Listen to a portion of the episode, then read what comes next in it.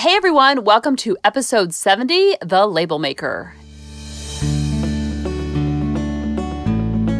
Meet our mom, Kelly Hutchison. She is a life coach.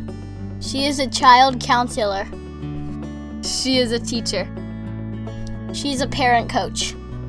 And she's a mom to us. She will teach you to stop yelling at your kids. She will teach you to get your kids to listen. She will teach you how to never sleep with mommy guilt again. She will teach you how to be an imperfect mom so you can help your kids be imperfect too. And, have harmony in the home. How in the world are we on 7-0? Question mark. I'm like doing talk to text. This is insane.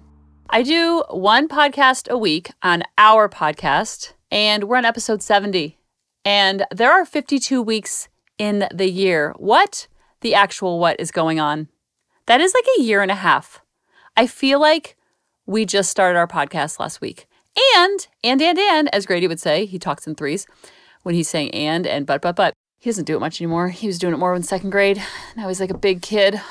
They're getting so big.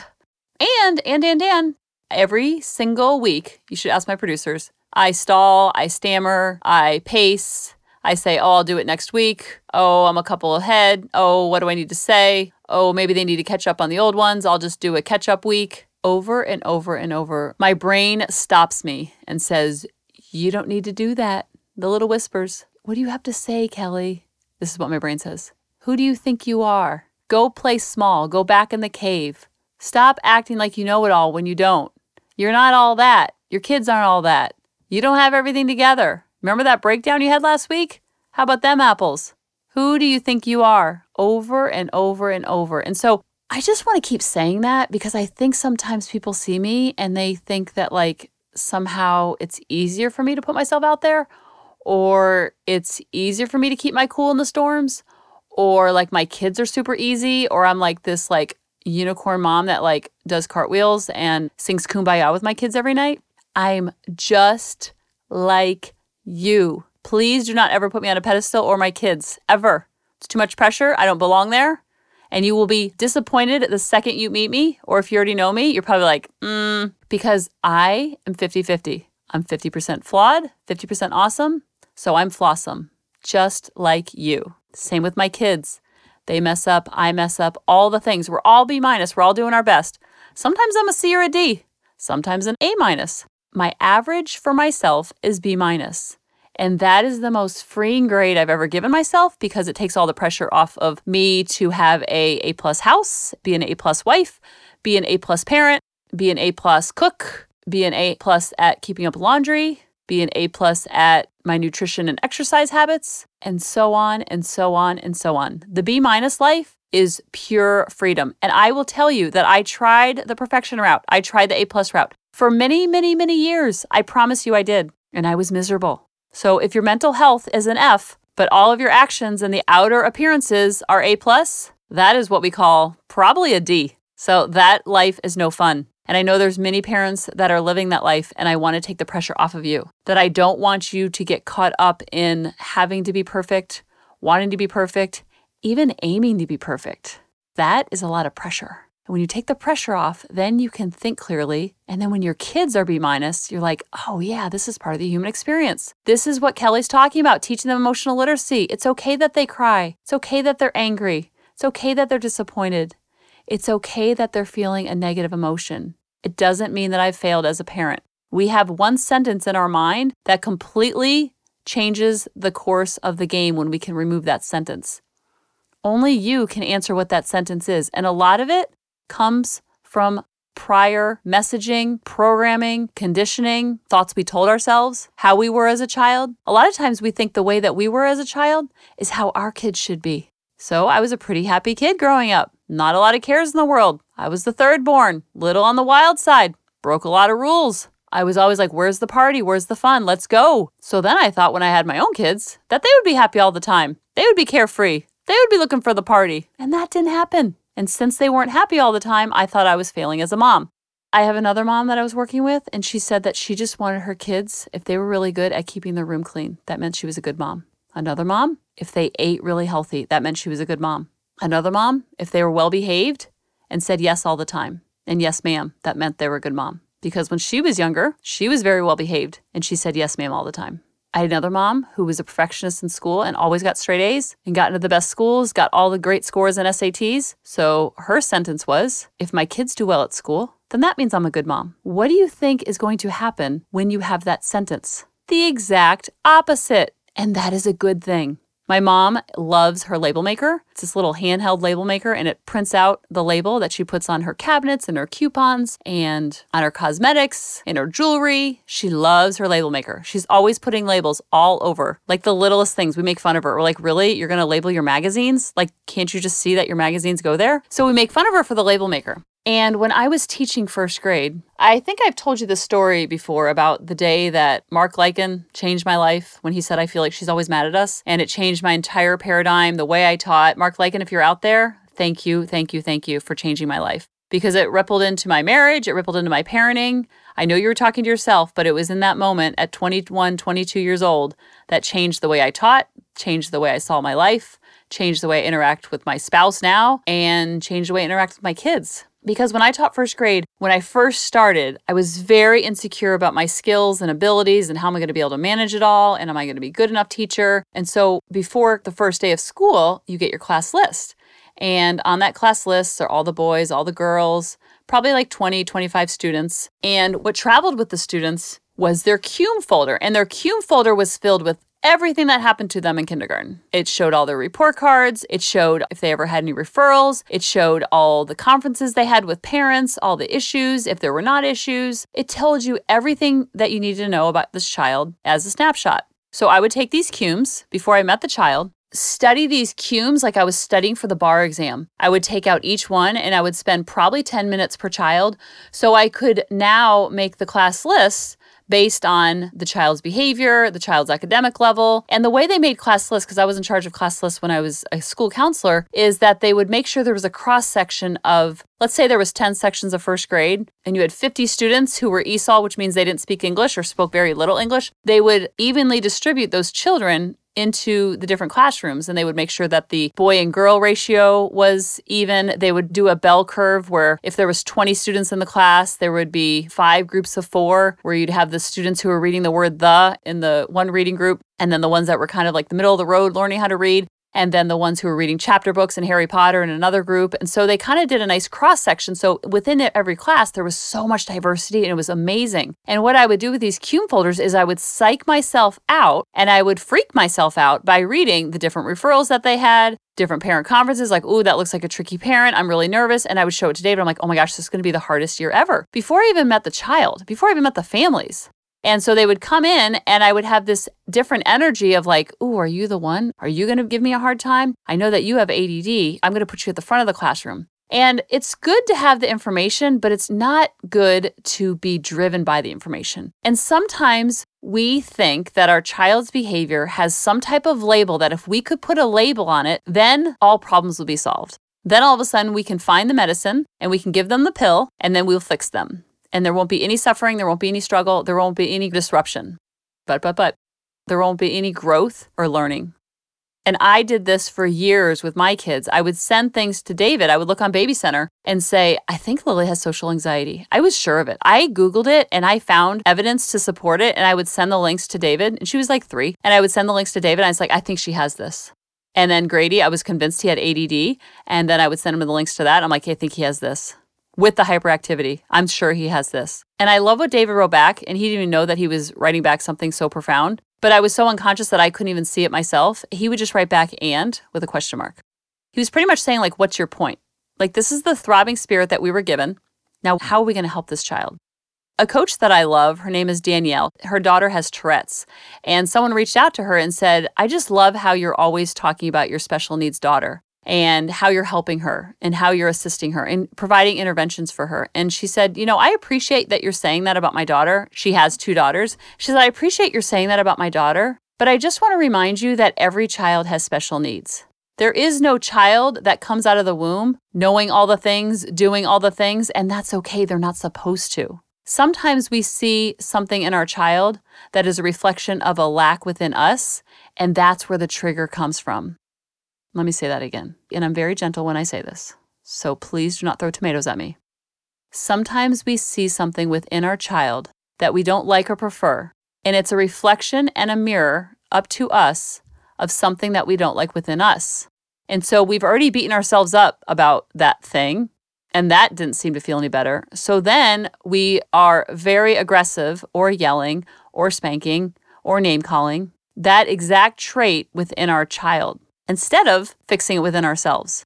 And I love this quote by Dr. Shefali. It's one of my favorites. I think I've read it 14 times on this podcast, but it's worth repeating because whenever someone in my four walls does something that irritates me, I always do the Byron Katie questions. She asks four questions whenever she's in judgment. Question one, is it true? Question two, can you absolutely know it's true? Question three, how do you react when you believe the thought? And who would you be without the thought? So my thought was all children need to be happy. I thought that was a fact. When I was told that that wasn't true, I was blown away by that simple sentence being changed because then I wasn't looking for evidence of my worthiness through my children. And it was okay that they weren't happy all the time. So, to the parent that wants the straight A's because it means that there's something worthy and valuable about you if your child has straight A's, or they make all the sports teams, or they get all the home runs, whatever it is, just know that it's a sentence in your mind we put a label on our child, whatever that label is, and then what we tell our brain is go look for evidence of that trait. So if we think our child has ADD, then all day long our brain's going, look for evidence, look for evidence. I thought Lily was strong willed, so all day long I'm like, yep, there's that strong willed child. So whatever we tell our brain to look for, it will find evidence for. Whether it's ADD, whether it's the straight A's, whether it's the sports, whether it's the happiness, whether it's the manners. Do you see how I could go on and on? And Dr. Shefali's quote that literally is what I believe and what I hope this podcast has helped you kind of open up your heart to is that there is no child out there without special needs. And there is no mother out there without special needs. We all have needs, and they're all here to teach us where we need to grow. I remember reading that sentence. I was doing a body beast workout and I was doing chest, and the one sentence that woke me up to life was Your child was born with their own throbbing spirit, and they are here to teach you where you need to grow. And I was like, say what? What did you just say? I rewound it. I listened to it over and over again. I was like, oh, wait. And that's when almost like the lightning struck into my playroom. It wasn't my playroom. I was using their playroom as a workout room. And it like turned the enmeshment and it almost like just picture two people attached together like Siamese twins. And it was like the lightning bolt came in and completely separated the enmeshment that I had especially with Lily. And I think sometimes the child who's not like you is the one who's going to trigger you the most because you can't relate and you think that something's gone wrong. And I just don't want you to deduce your child's beautiful, throbbing spirit into something so small like a diagnosis or a label. It's okay that they have that. I just don't want you to see that only in them. It's kind of like when people email, they're like, my child has ADD. And I don't want to say so, like, so what? But I want to say so, like David did, like, and, like, what's your point? Like, this is the exact child you're supposed to have, and your child has the exact parent they're meant to have. So, how are you going to show up?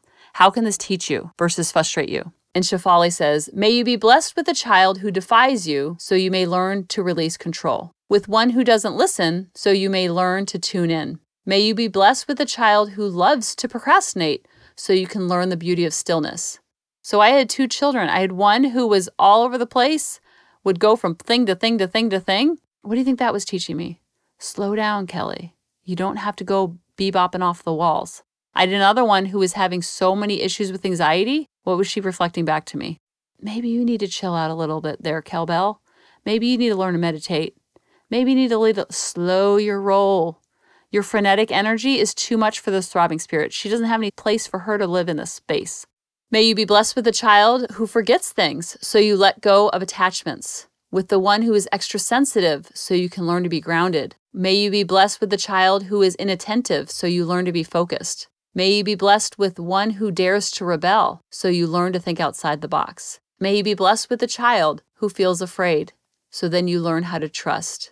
May you be blessed with a child who teaches you that it is never about them and all about you. That, my friend, is what we call empowerment. Now, the way that this can backfire is you take this information and you use it against yourself, and you use it as ammo to beat yourself up. That, my friend, will not work. How do I know? Because I have done it. It is a lose lose, and then you become even more reactive. So I don't say any of this to just have you throw your hands up in the air and say, I don't know what to do. Instead of throwing your hands up in the air and beating yourself up, when you come from a place of empowerment, you're like, let's go, let's do this. Then it doesn't become so overwhelming. And then it becomes, yes, you can still want your child to get good grades, but it doesn't mean anything about you if they don't. See, I still want my kids to be happy, but if they're not, I don't make it mean anything about me. That is the only difference.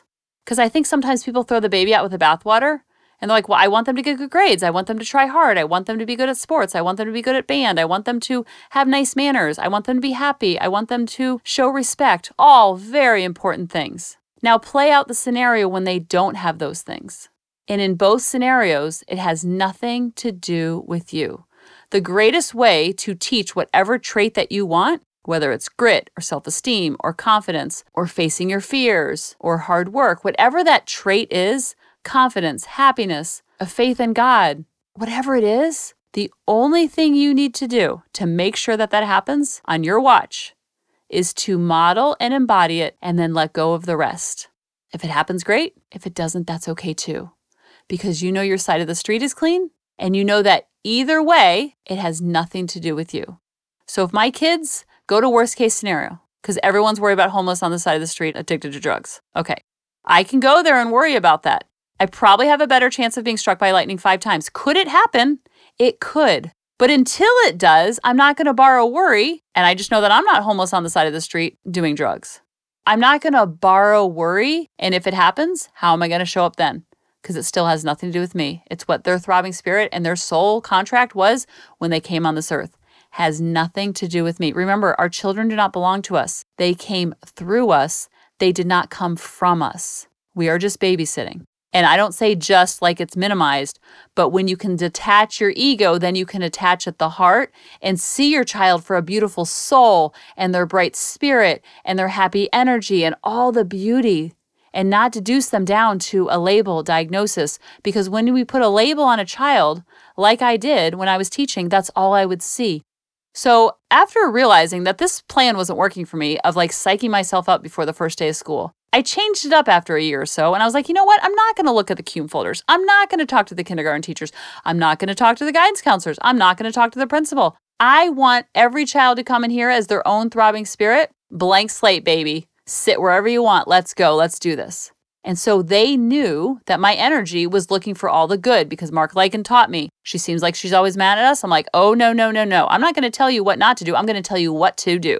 So instead of saying don't run in the hall, I'm like, look at you using your walking feet instead of saying stop talking while you're working. I was like, whoa, look at Susie Q over there, focused friend, let's go. And over and over and over, because I trained my brain to look for all what they were doing right, but the brain will always go to what they're doing wrong without my management. So I was becoming a conscious teacher because of Mark Lycan without even knowing it, without even knowing it was a thing. So that's why I was so frustrated when I became a parent. Why was I acting like a crazy lady when they were interrupting me on the telephone, but I was so calm as a cucumber in the schools?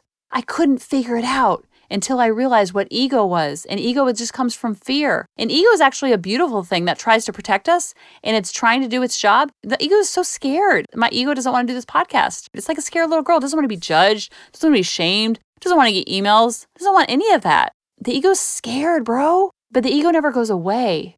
And so when I was seeing my children, when I realized what the ego was, I realized when I was in the schools, I had no ego with the students. Of course I didn't. They didn't belong to me. They belonged to Bobby and Susie. So when I became a conscious parent, I was like, oh, Eureka, these kids don't belong to me. For me, they belong to God. For you, they might belong to the universe or the stork or the Holy Spirit or something much bigger than us. But when we know that they're just on loan to us to teach us where we need to grow, and that you see them as a soul, you see as a, almost like energy in your home versus children who are messy and B minus and make spills and have a hard time with managing their emotions. You're like, yes, let's go. You're safe here. Feel all the feels because you're going to feel them outside these four walls, whether I'm with you or I'm not with you. And when you're grown and flown, whatever you decide to do, you're going to still feel those 50 50 emotions. So let's go because I want you to feel them now in this emotional literacy lab and it's totally cool. Remember, we want to change the behavior over time, but we never want to change the emotion. Normalizing it, teaching them strategies, labeling how they're feeling, all the good stuff, holding the space. How are they going to be able to do that if we don't know how to do that? And if we don't know how to do that, It's time that we step up and learn, and they will give us practice every hour. Kelly, how do I learn? I'm like, you get in there and you just learn. You hold the space, you detach, you do the pause. There's so much power in that pause. And in that pause is where you're going to learn all the things. All that messaging, they need to be happy. They need to be perfect. If they're perfect, then that means I'm a good mom. They need to have a clean room. They need to have straight A's. They need to be good at sports. They need to get along. They need to be a taskmaster. They need to be well behaved. They need to say yes, ma'am. Whatever that sentence is, it will come up in the power of the pause. So I can't tell you what that sentence is, and there's multiple there, but that's all your unconscious thinking causing the reaction. It has nothing to do with your child, which is the greatest news ever because I don't want you to deduce this beautiful, throbbing spirit down to ADD. That's like saying, my son's a Libra. You'd be like, yeah, what's your point? Who cares? It's a trait about him, but it doesn't define him. Nothing that your child does or doesn't do defines their worthiness and their value. The earlier they know that, the better, because they're not walking on eggshells or walking a tightrope that they have to do something to earn it. You can show them by knowing it yourself first. Remember, it always comes back to modeling in a body. We are the emotional adult in the relationship.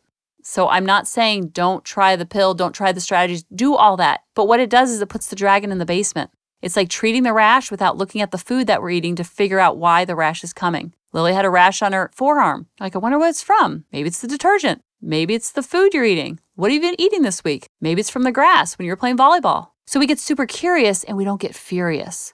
We're not mad at the rash. The rash is neutral. We're not mad at the child. The child is neutral. What does this child bring up for us? And then we get to the root of that. And that, my friend, is when you never, ever, ever want to yell again. It doesn't even occur to you because you're detached and you see this beautiful soul and this beautiful spirit in front of you as a soul that is having a human experience right along with you. And it's messy and it's B minus and it's frustrating and it's flawed and it's awesome all at once. And I'm right there with you, living the same life as you.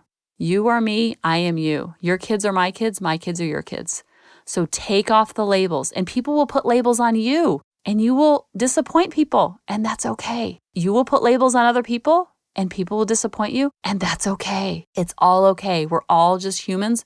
We're all just doing our very best so then we can forget the rest. So take off the labels, put on your love goggles, and see your children as these beautiful souls and these beautiful spirits that are here to teach you where you need to grow. I'll talk to you next week. Bye bye. Hey, mamas, thanks for listening. If you had any ahas, clicks, or those lightning bolt moments while listening, you have to check out my free parenting bootcamp, where we take all of this to the next level and we try to create even more awakenings for ourselves so that we can connect more with our kids and never yell at them again. You can sign up at www.coachingkelly.com.